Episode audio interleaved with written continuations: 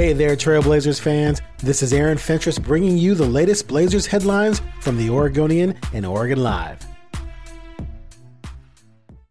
What was that, Portland Trailblazers?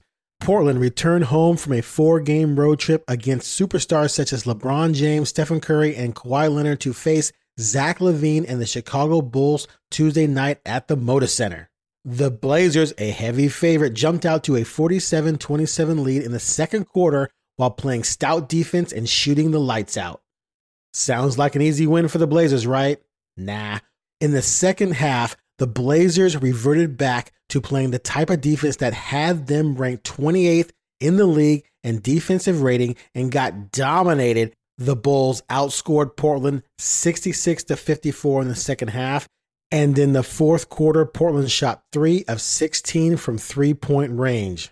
Most disappointing aspect of this loss, if you're a Blazers fan, is that Coach Terry Stotts and Damian Lillard said after the game that they did not play with much intensity in the second half. That that's why they allowed the Bulls to come back and take control of the game. This is disappointing because this team was 3 and 3 after playing one of the toughest schedules in the league to start the season coming home against a team like Chicago, which hasn't made the playoffs in seemingly forever, and losing to them is simply unacceptable. The Blazers have to go back to the drawing board and not only figure out how they can play better defense, but also figure out how to care enough to understand that when you come home from a four game road trip through California and you're three and three, and 10 of the next 12 games you play are going to be at home against a group of teams that have a combined winning percentage of 434, that maybe you should take care of business starting by beating the Bulls. Completely unacceptable loss. They can try and bounce back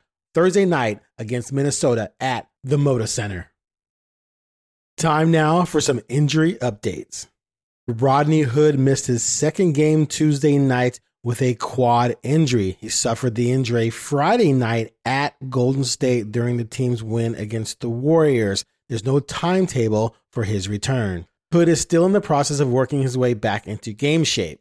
He missed most of last season after tearing his Achilles in December of 2019.